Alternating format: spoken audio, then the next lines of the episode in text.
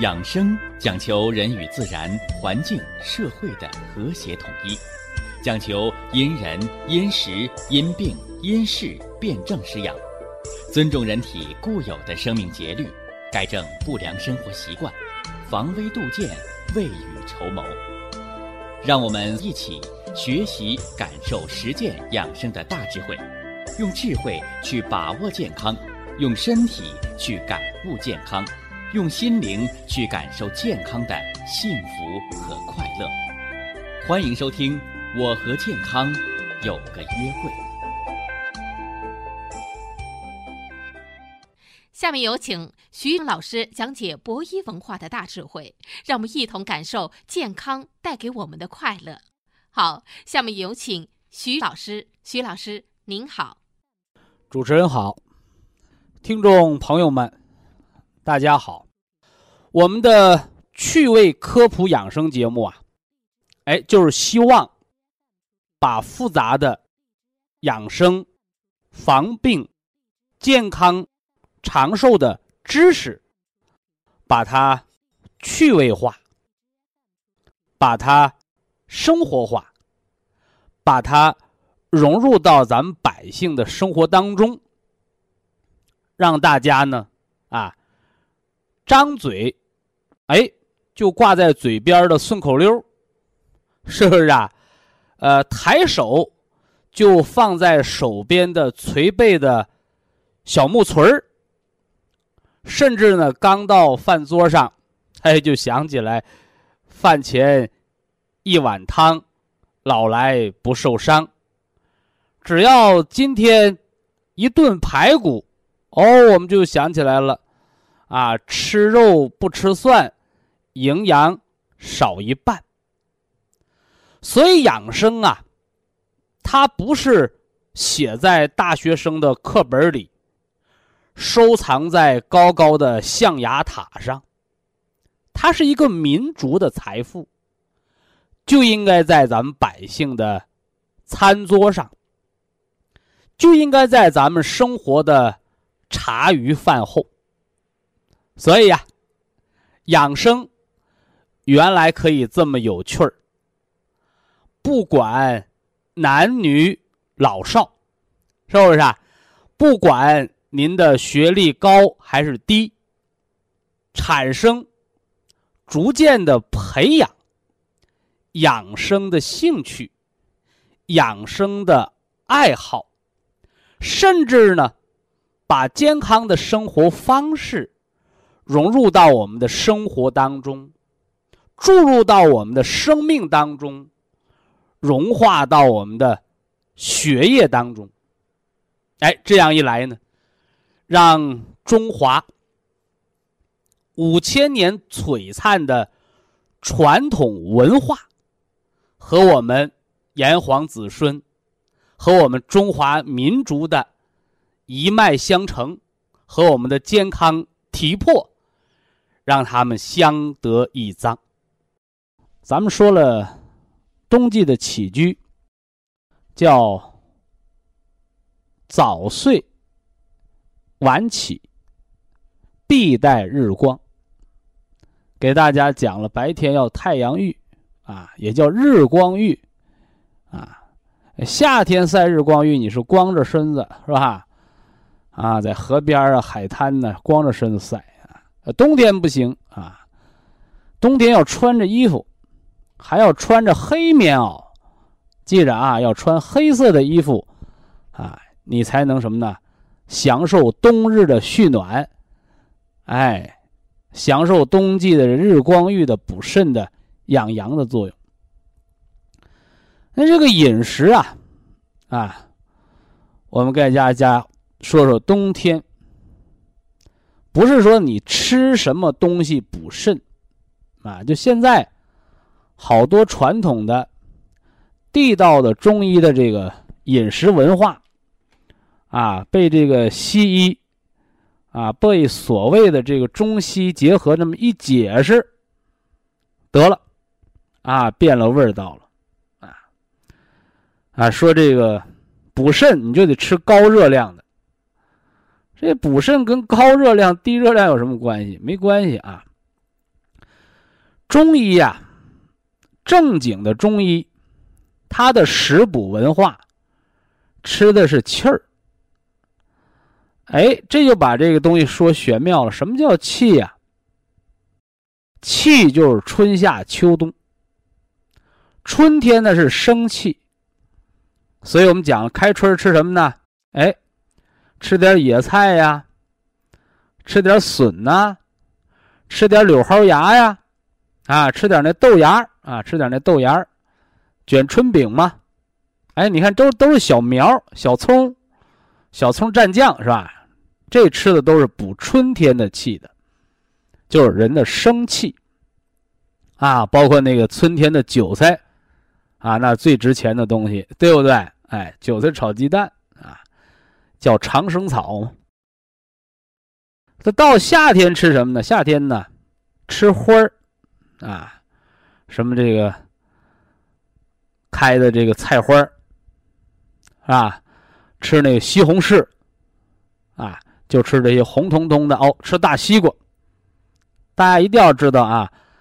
你那夏天吃大西瓜清凉解暑，啊，还有养生界通过那个西瓜的这个生物化学分析，哎，这都是不错的，啊，因为西瓜啊，第一，哎，中药当中把它叫白虎汤，啊，西瓜可以去火，啊，呃，第二个呢，西瓜可以养人的心阳，啊，可以养人心阳。但是切记，美味不可多用。所以，第一，西瓜那吃多了尿频，对吧？利尿嘛。第二呢，西瓜吃多上火，啊，上心火，这大家把它搞清楚。尤其是不要吃那个冰镇的西瓜，啊，不要吃那无籽儿的西瓜。啊，我们姑且啊不说那什么转基因不转基因的事儿，啊，你大家伙要搞明白一件事儿就行，啊。你自然的那个西瓜，哎，它那个搁井拔凉水拔一拔，和你把那西瓜刚从那冰箱里拿出来，那两个凉不一样。一个是自然的清爽之凉，一个是冰箱里边那个阴寒。哎，这大家一定要知道。还有就是大冬天的，啊，那西瓜夏天五毛钱一斤，冬天的四块钱五块钱一斤，还有这东西贵的好。啊，看病人给人拎大西瓜，啊，岂不知，你表面上是给人拎个水果，还挺贵的啊！你算吧，一斤四块钱，你十斤大西瓜四五十块钱，我告诉你，你实际上拎去的是一个炸弹，因为你冬天那个西瓜，第一个，它是从远方运来的，啊，不是你当地产的；第二个呢，它不是应季的水果。啊，大棚扣的或者培植的，所以西瓜就不是那个夏天那甜味儿。所以呀，这冬天的西瓜，第一它叫不合时令，第二个它的气不对，啊，它不是那夏天的生发之气，哎，所以这冬天的西瓜就剩一个寒了，哎，所以给人吃的跑肚拉稀那是轻的，严重的给人吃的肾结石。啊，吃的什么呢？脾胃寒凉，皮肤过敏，起荨麻疹。你说你去看病人去了，你还是给人送病去了，所以这都是没文化的啊。所以冬天看病人别送西瓜啊！你别看你东西花钱花的贵，哎，你那是害人的啊！你包括那吃水果，你要吃方圆百里之内的。所以冬天最好的水果是什么呢？梨呀，冻柿子。是不是啊？哎，还有什么？苹果，秋天摘的苹果，搁那个山洞里藏着那个，对吧？都拿出来了。还有那橘子，啊，你看橘子这东西，啊，清热利尿、疏肝的，啊，那陈皮我讲过，鲜陈皮熬水解酒，三年以上的陈皮熬水健脾。你看，所以说你包括好多南方种植那个橘子的地方，啊，人家不止那卖橘子挣钱。人光只卖那皮，那中药材就挣了钱了，是不是啊？哎，所以这东西都是宝贝，哎，所以常吃它，哎，疏肝利胆。那我多吃点吧，吃出胆囊炎了，啊，吃的眼睛也黄了，脸也黄了，湿热，哎，所以这就和吃药一样，哎，说这药好使，我多吃点，多吃点药着了。呃，秋天呢？秋天吃什么水果呀？啊，秋天吃什么蔬菜呀？啊，秋天是土豆白菜啊，土豆白菜上市。你看，中国人有这特点吧？哎，叫萝卜白菜各有所爱，不得病啊。啊，你看现在人得病都怎么得的病？是大鱼大肉吃出来的病，是不是啊？冷饭剩菜吃出来的病，地沟油吃出来的病。哎，所以说您甭跟我说这个啊，我上火不能吃葱花，啊，我怕冷不能吃豆腐，这都叫什么呢？哎，用北京话讲叫矫情，啊，太矫情了，哎，所以矫情就是得病的一个先决条件。所以人要学会过普通人的生活，是吧？哎，真正的吃正常的生活饮食，吃不出来病，啊，你除非吃那稀奇古怪的，啊，今天来对海鲜，吃完海鲜我还上果盘那你不找着食物中毒吗？对不对？哎，那 VC 碰上那个那个海鲜，那不就砷中毒吗？哎，所以吃海鲜，你偏要喝啤酒，那你不就该得痛风吗？吃海鲜喝黄酒，一个寒一个热一中和，啊！你说我今儿吃吃烤肉，吃烤肉来二斤老白干你不行。你吃烤肉喝红葡萄酒，肉那个肉食的时机用红酒就给化了，是不是啊？哎，就给化了。你说我今儿吃烫火锅，那火烧火燎的，那你喝点啤酒，这都是阴阳平衡的事啊，阴阳平衡的事那么冬季养生呢？这个喝酒的事儿，今天我们就不强调了啊。从酒的养生原则上来说，这最好的酒就是黄酒，啊，中国呀几千年的这个黄酒，是吧？这关老爷温酒斩华雄，哎，是黄酒，得搁火上煮啊。这酒还没等煮开呢，啊，那面把那个华雄的脑袋给提了过来了，对吧？还有呢，那个武松啊，武松。三碗不过岗，喝了十八碗，啊，最后把老虎给打死了，是吧？那你要喝十八碗白酒，这人不用把老虎打死，自己就直接喝的酒精肝肝昏迷中毒喝死了。哎，所以呢，这白酒进入中国的历史很短，啊，几百年，啊，是那蒙古人啊，元朝啊，那蒙古人，是不是啊？那都是游猎的民族，哎，他们喝烈酒。你包括现在俄罗斯那面，远东那面寒冷的，他们还是喝那个，啊白酒，啊烈性的白酒，好家伙得对着水喝，对着冰块喝，不然都烧伤食管。有的那酒比咱们那个医院用那消毒的酒精，消毒那酒精是百分之七十二到七十五，好家伙，比那酒精还高，是不是啊？哎，所以它不是中国地产酒，这大家明白，那蒸馏的啊，蒸馏的。所以中国人呢，你就老老实实的喝粮食酒啊，或者说呢，你说我平时肉吃的多啊，你再喝点那红葡萄酒化食的就可以了。呃，今天呢，咱们要说喝粥啊，饮食上我再说说这喝粥啊，喝粥。呃，前段时间就有人讲，哈哈，喝粥了升高血糖，是吧？那你给我拿出科学依据来吧，啊啊，想老半天，哎呀，那粥啊吸收的太好，呵家伙。我说那干脆人大米饭也别吃了，吃石头子儿吧。吃石头子儿吸收不好，能活吗？是吧？所以告诉大家啊，你一碗米蒸成两碗米饭，和你一碗米熬成四碗稀粥，它的热量是一样的。它的热量是一样的，啊，不是说那个我喝四碗粥就一定比吃那两碗米饭。比那糖量高，我说热量从哪儿来，对不对？你科学你不得讲能量守恒定律吗？是吧？所以这个喝粥升高血糖，这是个谎言，啊，是个谎言。而且告诉大家呢，这粥是天下第一补药，啊，粥是天下第一补药，啊，在这个张仲景的《伤寒论》当中，啊，桂枝汤，桂枝汤的黄金搭档。啊，就是热粥一碗啊，热粥一碗啊，所以自古呢，医家，中国的医家也有什么呢？一碗小米粥啊，一碗热热的小米粥啊，半碗桂枝汤的说法。所以这粥啊是药食同源的，啊，很重要的一个层面，是吧？包括那个什么呢？酒，也是中医的药食同源，尤其是喝黄酒，就相当于在喝药。喝什么药？大补气血的药，驱风散寒的药，舒筋活血的药，都在黄酒当中。啊，里边没加药材，但是它酿造成的这个粮食酒，这个黄酒，哎，它本身就是一味药材啊。这大家一定要明白啊，就是冬天不冷，夏天不热，在中国古代来讲，那就是闹瘟疫的信号。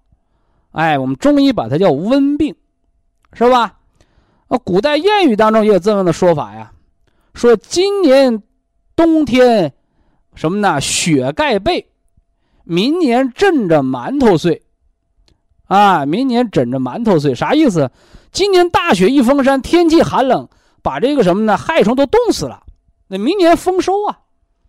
你回过头来呢？你说今天好家伙，大冬天的，外边咔咔打雷，这叫什么呢？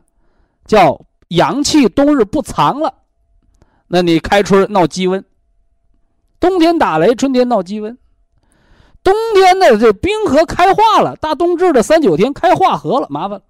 春天你看医院的病床挤不下，流感的，是不是啊？你看现在流感的类型也多啊，这个鸡流感、猪流感，是不是？还有什么叫 H 几 H 几的标号，是吧？在西医那儿麻烦，在中医那儿就俩字儿温病。为什么有温病？冬日不藏。所以，什么样的人得这样的流感？不是老人，不是孩子，就是那些瞎折腾的，是吧？冬天冬泳的，冬天跑步出大汗的，冬天呢汗蒸啊，老去汗蒸，汗蒸过度的，哎，就是阳气没藏住，哎，冬天熬夜的，这都叫冬日不藏。哎，还有一个什么呢？就是你冬天啊，寒凉的东西吃多的。哎，它也会伤及脾胃，也会伤及你体内的阳气。所以呀，我们喝一喝热粥，哎，冬天一变天，哎，你喝点热粥，第一个呢，补足了你太阳经的阳气。所以早餐喝热粥有一个好处啊，早餐喝热粥，你坐公交、坐地铁，别人感冒传染不了你。哎，这就跟上床的萝卜下床的姜一样。啊，你那阳气特别足，感冒传染不到你。那晚上喝热粥有什么好处呢？哎，晚上喝热粥暖脾胃，哎，防止你那躺床上啊压炕头子，啊翻来覆去睡不着，脾胃不和，哎，还能促进排便。以下是广告时间。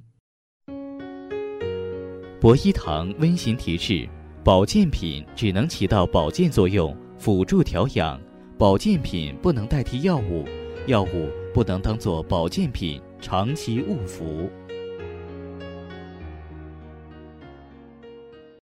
冬三月饮食的两个重要的事情，啊，一个是养生的酒，哎，酒能舒筋活血，哎，酒能呢健胃消食，酒呢还能厚补胃肠，但是酒甭喝多了，喝多了糜烂胃肠。是吧？糜烂胃肠就是溃疡啊、结肠炎呐、湿疹，对吧？啊，酒再喝多了呢，麻烦了，酒精肝啊，是吧？把肝给喝报废了。呃，酒的品种，我推荐大家喝黄酒啊，尤其是女同志啊，胳膊腿儿关节老发炎的，是吧？男同志前列腺老肥大的啊，喝点黄酒大补气血，是吧？世卫组织要求呢是可以喝到什么呢？哎，那个那个，这个白酒是要求喝一两，啤酒是一瓶一瓶五百毫升，现在小瓶啊。黄酒呢，也就是二百毫升到三百毫升，是吧？所以一次呢，三十到五十毫升，我们建议的推荐用量是世界卫生组织推荐用量的一半。那有人说，徐老师你喝多少啊？我喝的多，哈哈，我喝的多啊。我们就拿咱们能量水宝。是吧？里边有个木鱼石，啊，还有一块，我我建议的，因为这是我发明的啊，一个纯银子，是吧？这是银离子木鱼石的陶瓷的电热壶，是吧？这个容量是一升，就二斤啊。我和我爱人晚上一天喝多半壶，啊，你烧完了黄酒别搁碗喝啊，你不是武松啊。哎，喝酒讲品呐，啊，喝酒得讲品，拿什么喝呢？就拿咱们喝那个功夫茶那小茶盅，七钱，啊，七钱的茶盅，啊，我今天还特意测量了一下，三百五十，装水是三百五十克，啊，正好七钱嘛，是不是啊？哎，五十克就是一两啊，五十克一两，三十五克，三十五克七钱。我一天呢能喝六到七盅，一算，好家伙！七七四十九，半斤，正好半斤啊！哎，所以说呢，咱老年人呢，你就喝三到五盅就得了。哎，这从养生的角度来讲，那你说我正好家里还吃雪莲呢，我正好吃杜仲骨髓补呢，是不是啊？我正好吃那金色健脾黑色补肾，哎，我就推荐你什么呢？哎，把你那喝到黄酒里头，哎，用黄酒把它冲服了。哎，那比你用白开水冲服作用要好的多得多，啊，所以说你跟现在那个六十岁往上、七十岁往上老人一提黄酒，说吃那干啥？那是药引子，你看看对吧？那是药引子，哎，就这话啊。这是黄酒啊，还有红葡萄酒，啊，红酒嘛，你别超过二百毫升嘛，啊，二百毫升是多少？四四两嘛，是吧？但我要求大家都是按市位主是半量。一顿三十到五十毫升，啊，你就不会算，就拿你家平时喝茶那小盅，茶盅七钱嘛，七钱是三十五毫升，你喝一盅七钱，啊，你说我呢，平时还喜欢喝点酒，喝两盅，啊，两个七钱加一起，算算吧，一两半，你就喝三盅，三个七钱加起来二两一百毫升，啊，这绝对是不超量的啊，这是养生的原则啊，啊，今天重点给大家讲这个吃肉。啊，就这老年人到底要不要吃肉？啊，其实啊，从古到今呢，啊，就是现代人，咱们现代的中国人呢，生活的幸福，是吧？那小孩随便吃肉，啊，我告诉大家，倒退个一百年，啊，这不远吧？倒退个一百年，啊，末代皇帝再往前推推。啊，就是那个光绪那个年代吧，当皇上都不见得天天吃肉，呃，那么吃肉这件事儿啊，我为什么说这个现在特别改革开放之后啊，表面上我们幸福了，啊，实际上是病态啊，病态。那原来啊，家里边的肉啊，你包括大家看那个史书叫二十四孝，是不是啊？卧冰巡巡礼啊，包括割肉喂母，对吧？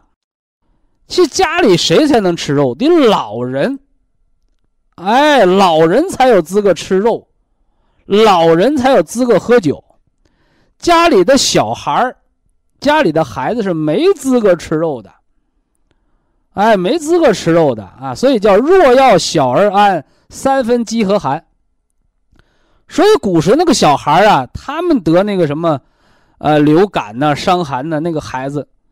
他不是把脾胃吃坏得的，这都是营养不良得的，啊，都是营养不良得的。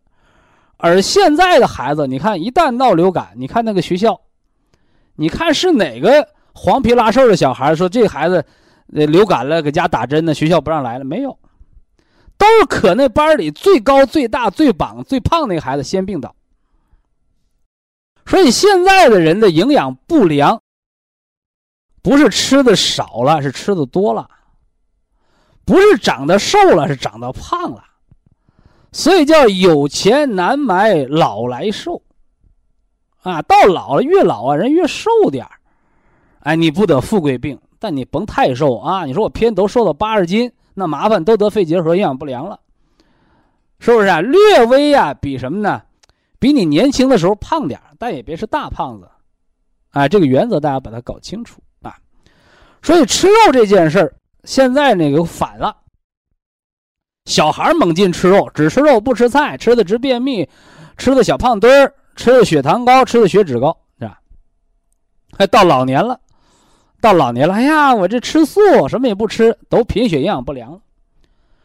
这是一个畸形的文化啊，这是很畸形的一个文化，所以大家伙一定要从养生的角度把这个端正了哦。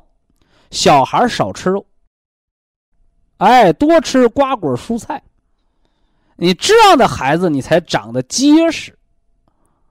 反过来，你那孩子从小就吃肉，生了一肚子痰湿，没到中年就得富贵病了。而老人。而老人，你年轻的时候肉吃多了，那你到老了吃素那是应该的。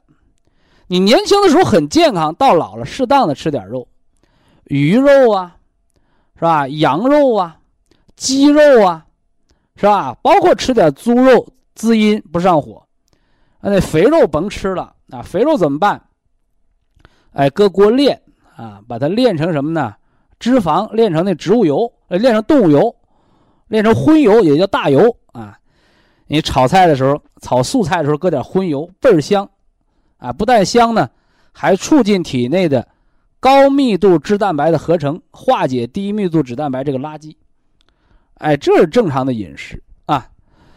呃，那个老人呢，少点吃肉，但绝对不是不吃啊。那另外吃什么呢？啊，吃点高膳食纤维的食物，是吧？那高膳食纤维就我们说的山药啊、地瓜呀。土豆啊，芹菜呀，茄子呀，啊，这些青菜。另外，这个食量上我也说说啊，食量上我也说说啊。你看，包括现在好多人跟我讲，哎，我脾胃不好啊，老便秘呀，我结肠炎老跑肚拉稀呀，哎，我可吃那个双歧活菌了啊。大家把宝都压到那个肠道益生菌上了，啊，这是不对的啊，这是不对的。说人吃点活菌好不好？好，好啊。啊，改善肠道的菌群环境，但是你如果真认为那我吃了活菌之后，我就平时天天精米细粮了，啊，一点蔬菜，是不是啊？一点膳食纤维我都不吃了，那没用了。哎，那到你肠子里边，到你肚子里边，那双歧活菌饿死了。双歧活菌它也得有环境，什么环境？哎，也就是你膳食纤维的环境。说这大伙把它搞清楚啊，把它搞清楚。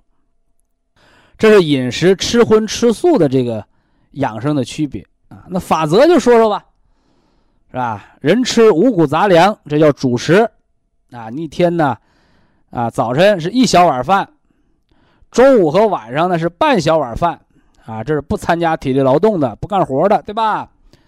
哎，这是主食啊。呃，早晨呢或者喝什么一大碗小米粥。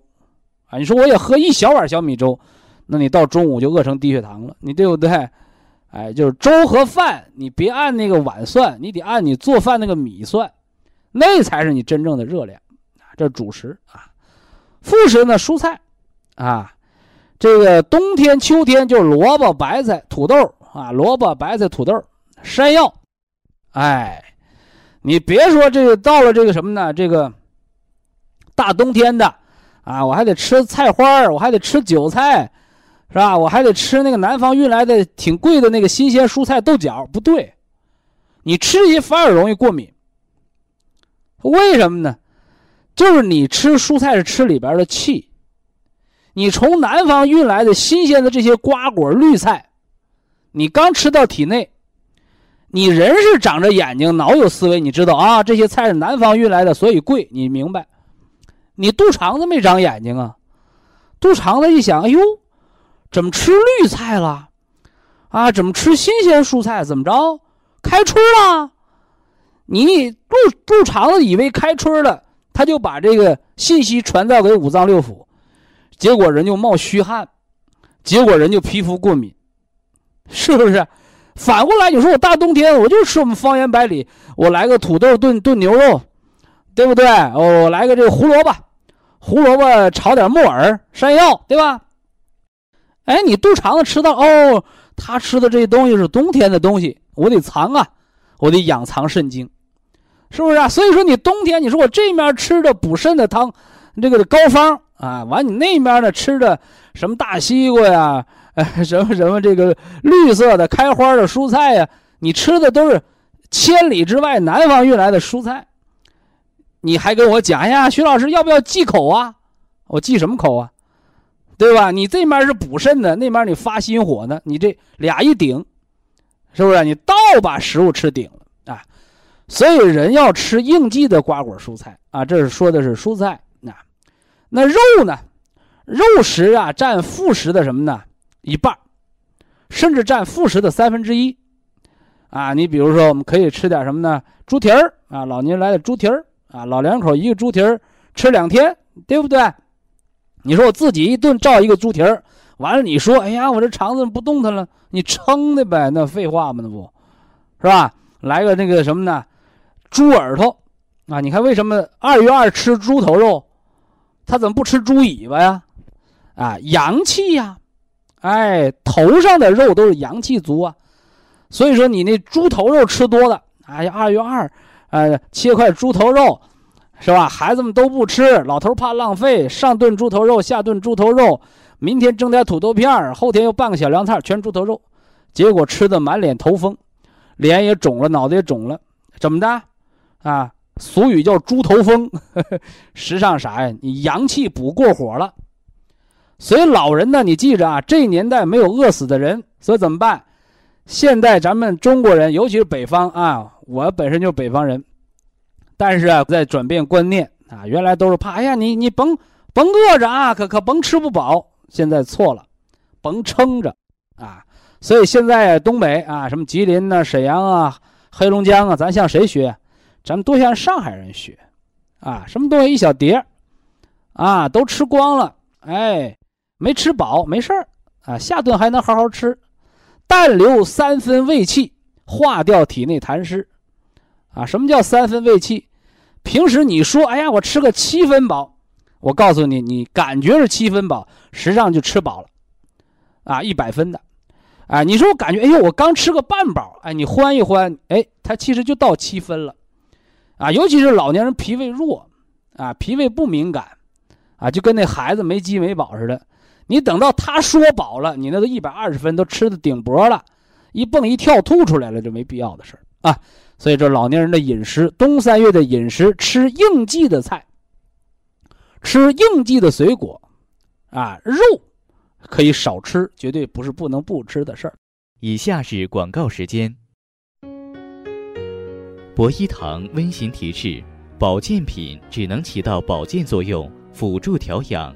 保健品不能代替药物，药物不能当做保健品长期误服。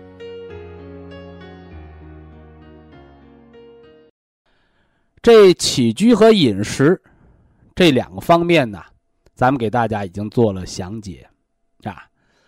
饮食呢，重点的说了这个热粥啊，热粥啊，叫一碗小米粥啊，喝热的啊。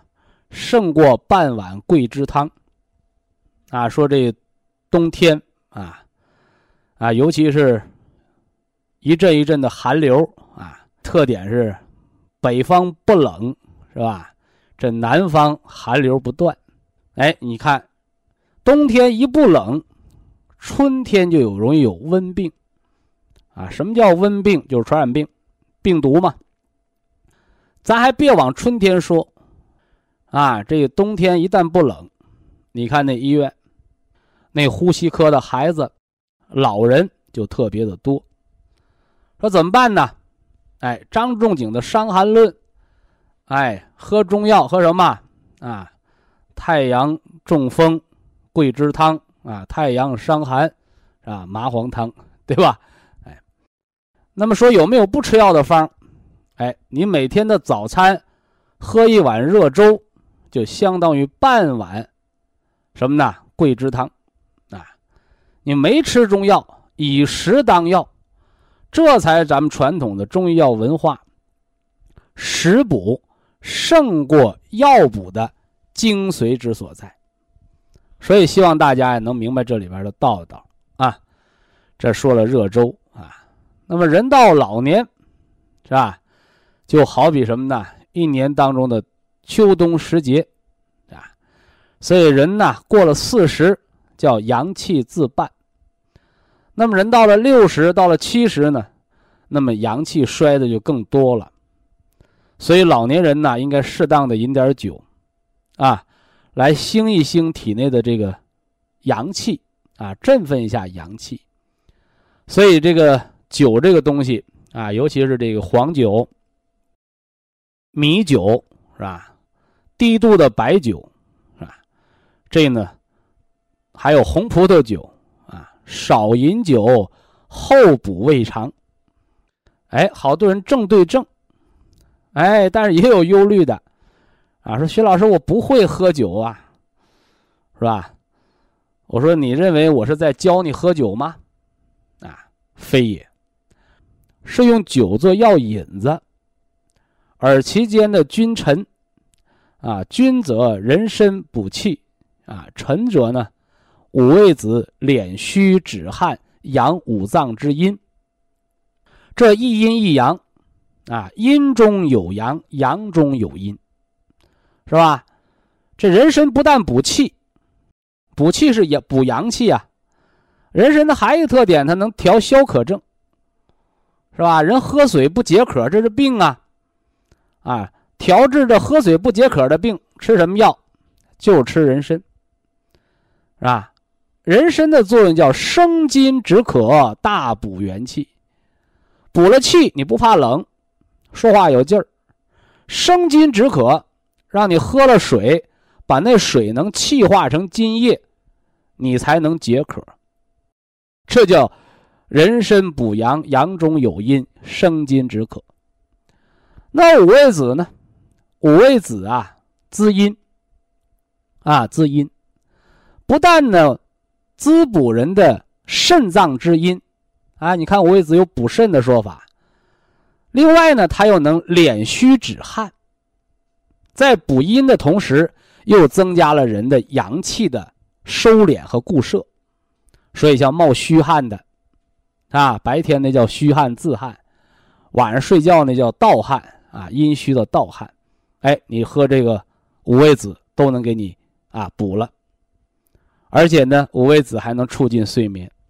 啊，这个促睡眠，是阴阳调和的睡眠，啊，和你吃安定片把人吃晕了那可不是一回事儿，是吧？好了啊，饮食咱们就复习这么多啊，不是教你喝酒，是教你懂得中医的药食同源，食补胜过药补的文化。那么今天呢？咱们言归正传，咱就往下说了啊，说说冬季的运动，是吧？就老百姓的话，啊，我们冬天到底要不要锻炼身体呀？啊？呃，其实告诉大家啊，作为咱们老年朋友，是吧？呃，从广义上讲，啊，超过六十岁的人，啊，咱们都算老年人啊。呃，从狭义，从现实生活当中。啊，从身体的这个整体素质、综合状况，啊，七十岁往上，啊，才进入老年人，啊，才给你发那老年证，对吧？哎，你没见哪个说我六十岁，我就发老年证，坐公交不花钱了？没有，哈哈，七十岁，啊，七十岁有老年证，啊，好多地方旅游区免门票，对吧？坐公交不花钱，哎，这体现了一个国家。啊，一个民族，啊，尊老爱幼的传统，这是美德啊。呃，七十岁往上，啊，咱们说这是老年啊，啊，就不要锻炼身体了。啊，说那个，咱们开运动会的时候不天天喊吗？是吧？发展什么民主体育啊，增强人民体质啊，说活到老，啊，学到老。活动到老啊，咱们就把这个健身呢搞到老，是那么回事吗？不是的啊，这个侧重点是完全不同的啊，侧重点是完全不同的。我先给大家讲讲什么叫锻炼啊，什么叫锻炼？先说这个锻啊，先说这个锻啊，大家都见过那个钢材，是不是啊？啊，见过那钢材，特别那个有过农村生活经验的，或者那个当过工人的都见过啊，叫锻造。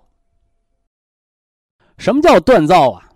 啊，你是过去咔嚓一刀把它切断那个段子不是，啊，是把这个铁呀或者钢啊烧红了啊烧红了，而后呢搁上那个什么呢高压的那个水轮机，有压力的，有形有模子，搁那儿就砰这么一砸，啊就锻造出来的那个啊你是这个零件啊你还是这个啊具体的这个什么呢？模具就锻造出来了，叫压轧锻造，这叫锻啊，这叫锻。啊，那个什么叫炼呢？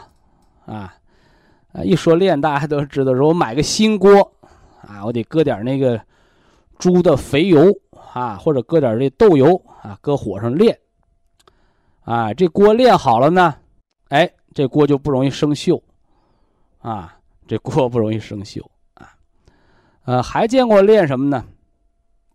啊，练习，啊，练习，啊，说这东西不熟练，啊啊，经常做一做，熟能生巧，这也叫练，啊，也叫练。所以锻炼身体啊，是年轻人的事儿，啊，换而言之来讲，你六十岁之前可以锻炼身体，啊，而六十岁以后呢，就尽量甭锻炼了。所以大家呢，一定要量力而为，啊，做什么事别逞强。所以呀。六十岁以上的老人，啊，千万甭逞这个强，啊，甭逞这个强。二一个呢，你本来呀身体弱的，缺乏锻炼的。你说我原来经常跑，你跑吧；我从来没跑过，那你从少了练，啊，从少了练，啊，循序渐进。那一次练多了，那绕命啊。所以在这儿呢，告诉大家啊，锻炼身体是年轻人的事儿。说那咱们老年人呢，过了六十岁，过了七十岁。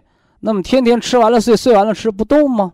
哎，不是，啊，老年人的运动，啊，大家一定要把它搞清啊。老年人的运动叫小劳而安。哎，这大家写到本上啊，叫小劳而安，啊，世界卫生组织啊，把它叫什么？叫有氧运动，对吧？你心脏猝死的有走走路扑腾家死的吗？没有，对吧？哎，所以叫什么叫有氧运动？什么叫有氧运动？哎，你可以坚持长时间做，不累的，啊，什么走路啊，快走，是不是啊？哎，慢走，这都行啊，这都行，啊，你包括我们教大家的撞督脉，啊，撞大树的方法是吧？推任脉啊，在家里推肚子的方法。啊，晨起醒脑三式，啊，你这些都不会引起猝死，很安全啊。那有氧运动的标准是啥呢？哎，就是第一个，心率不超过一百二。呃，第二个啊，不会出大汗，啊，大汗淋漓不会啊。呃，第三个啊，呼吸平缓，啊，不会喘出气，啊，说是这个。跑的气喘如牛啊，那都不是有氧运动，啊，所以有氧运动有三个标准，啊，一个是心率不超过一百二，一个是呼吸平和啊，不要气如牛斗啊，呃，第三个，哎，就是你那什么呢？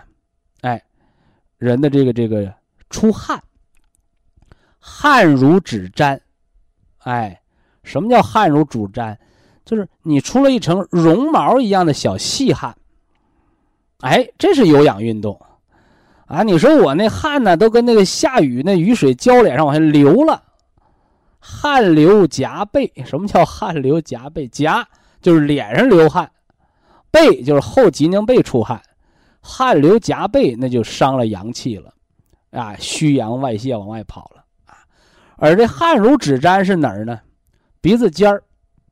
脑门子，哎，见了一点细毛毛汗，哎，这是有氧运动的标准，是不是啊？啊，这是给大家讲了中老年人的原则啊，老年人的原则，哎，那咱们冬天的运动的原则啊，这回就不光老年人了，包括中年人啊，哎，你的运动原则就是冬天人的运动原则和老年人的一年四季的。运动的原则是一样的，啊，叫有氧运动，啊，有氧运动。所以冬天不是不动，是不要剧烈运动，不要消耗性的运动啊。呃，那这儿呢还要给大家说说这个运和动的区别啊。呃，老年人啊，包括咱们这个中年人啊，或者咱们再概括讲，人类呵呵 最好的运动方式是走路。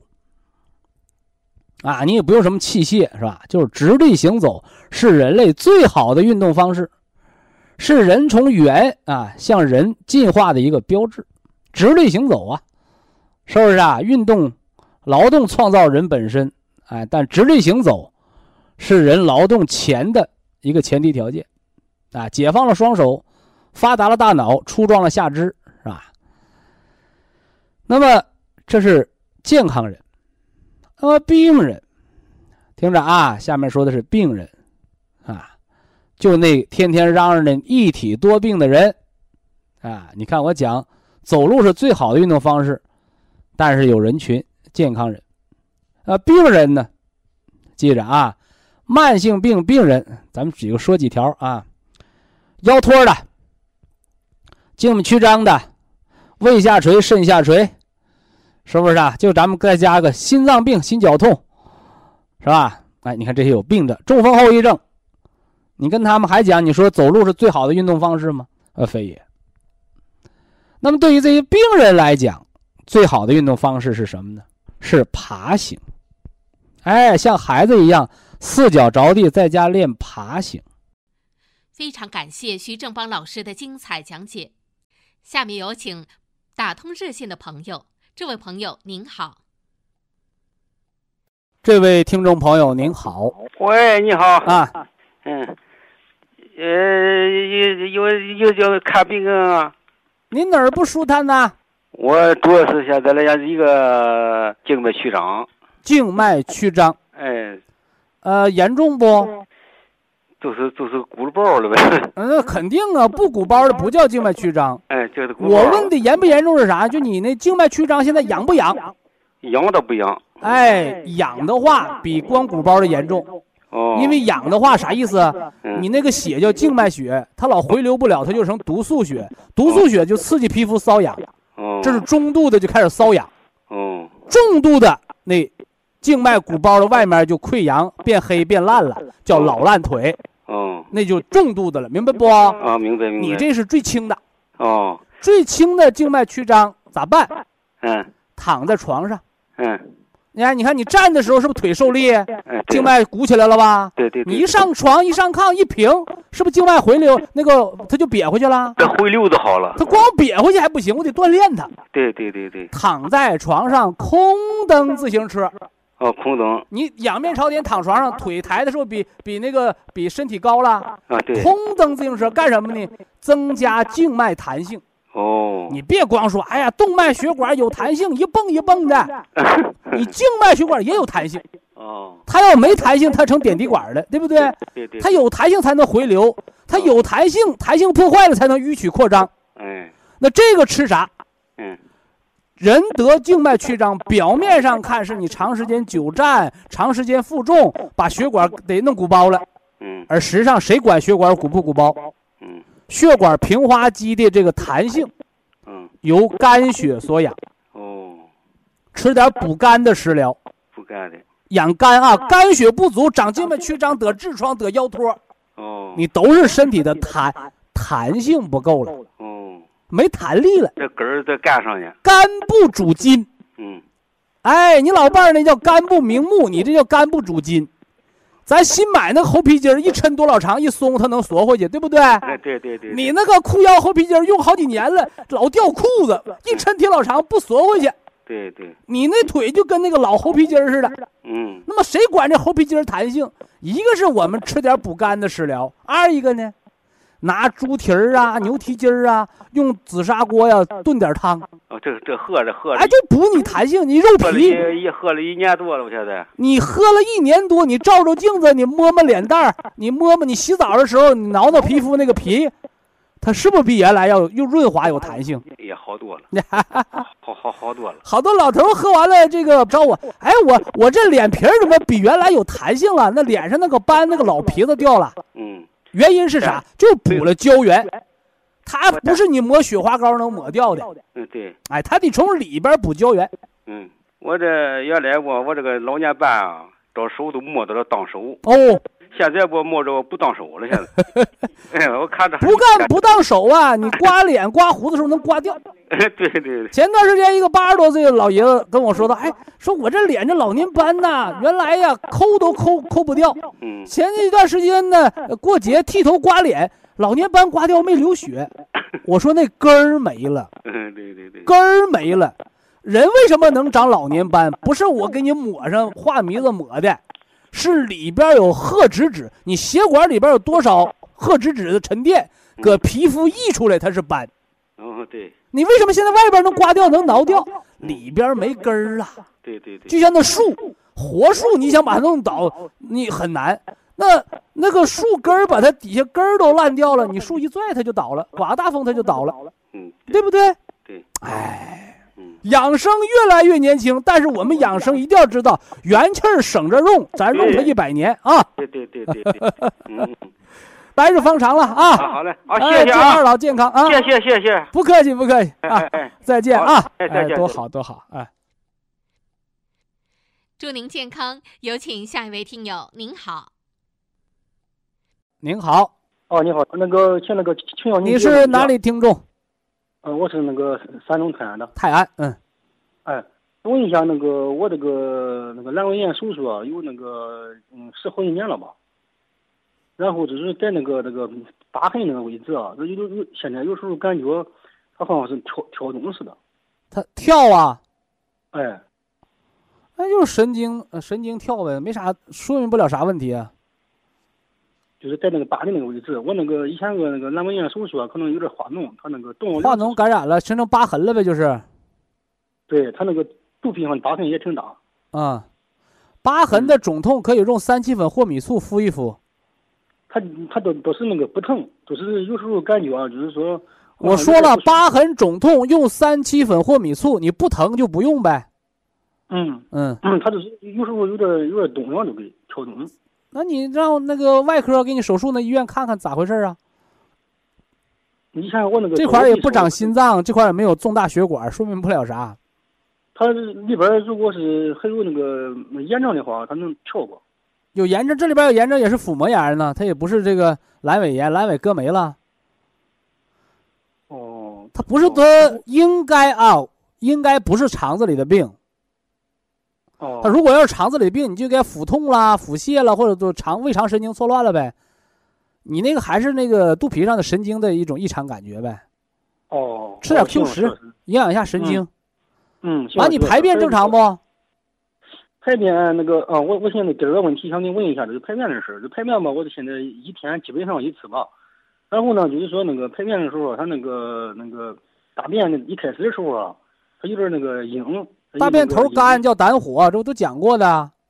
嗯，我知道，我都知道。但是呢，就给呃头上那一部分啊，就给那个一小块一小块的样，有有时候还有点发黑。那你就吃点那个枸杞山药小米粥，吃点那个双歧活菌，调节一下肠道菌群环境呗。嗯嗯，这都不是大事儿，不是大事儿啊。哦，哦，行行，徐老师。哎，不是大毛病，就是这个跳和那个你大便头干结没关啊，那是胆火来的。哦，胆火两回事儿啊，两回事儿。根据这个这个疤痕，这个神经跳，你吃点 Q 十，营养下神经。里边那个你吃点双歧活菌，调调肠道也就可以了啊。嗯，没大毛病，别天天琢磨这事儿，好好工作啊。啊啊，好嘞。好。还有个，嗯，徐老师，哎，就说那个那个在问请教你个问题啊，就是说那个我那个这个胃可能也不太好，就是有时候就是说那个吃的吃的那个不是很合适了啊，有时候打嗝打的时间很长。呃，调一调肝和脾。哦，肝脾。哎哎哎，打嗝不是胃的错。哦。哎，肝气犯胃啊。给肝胆打个 B 超，让医生打个 B 超看看就知道了。哦。另外，要是有胆囊炎的话，你这个肝胆不和的话，你打 B 超，你就能看出来啊。哦。他有时候那个时间长了，有时候打打那个将近两天的。时间长就反流了，打时间长反流性胃炎了吗？不。第一个，先给肝胆造个 B 超，确定啊是胆囊有炎症啊，胆囊壁毛躁了，完了你就回来吃点，绿色养肝的食补，加上那个那个金色调脾的食补，调调脾胃就得了啊。嗯，好好。清楚了没？嗯，还有个问题啊，就是我以前那个叫你从那个中医的这个理论上给我那个给给解释解释，就说你看咱现在这不是那个在国家不是提倡那个无偿那个献血嘛？啊。哎，我我现我现在给你解释什么？解释哪条？就是那个献血的话，第一是这个献血那个多少好不好？再一个，如果献血的话，献血呀，嗯，献血中医西医有很大争议。哦，对啊，我想哎，西医天天嚷嚷献血吧，献血吧，你献完血增加造血机能。那咱们身体发肤受之父母，不要损害它。你放血，你说损不损害的？身体强壮的人，咱们献点血对身体无大碍；身体弱的人献血就会导致贫血。哦，是不是啊？就会损伤气血呗，耗伤肝血呗。哦，所以本身献血不是说中医说的好不好，我告诉你，中医从本质上来讲就反对献血，你知道不？嗯，那你损伤气血，血行经络之外有个紫癜那都是耗血了，那你一管子血二百毫升抽出去了，你说伤不伤身体啊？你这二百毫升血，你没个三个月两个月能造回来吗？但是话又说回来，你说要都不献血，你说病人谁救啊？对，所以说你身体强壮、有爱心的人可以献点儿你身体弱的、有病的，你别凑那热闹。我这么说你能听明白不？啊，明白明白。哎哎，气血是人生命的根本，这个献血和捐钱一样。你说捐钱好不好？你大款富翁啊，你肥的流油，你捐点呗。对。你说我都要了饭了，我下岗工人，那我还得捐点给人家花，我自己不够花，我给谁捐呢？嗯，不一个道理吗？是是，哎，这个别把它搞得过于高尚啊。嗯，所以 我这人唠的都是实话，啊，是不是啊？咱不，咱别说啊，那献血，中医也说献血好，那中医没那么说呀，传统祖国医学没那么说，那你偏要那么说，不属于骗老百姓吗？嗯，对，是不是？对，人出汗多了还有伤身体呢，你说献血多伤身体不？出汗多还伤心阳呢。汗多还心出汗多心慌呢，所以说你献血，它自然而然它有一些对身体的伤害。但是身体强壮的你能补回来，身体弱的补不回来，知道不？嗯，好吧。嗯，好，好，谢谢徐老师，再见啊啊，再见。嗯，好，非常感谢徐正邦老师，我们明天同一时间再会。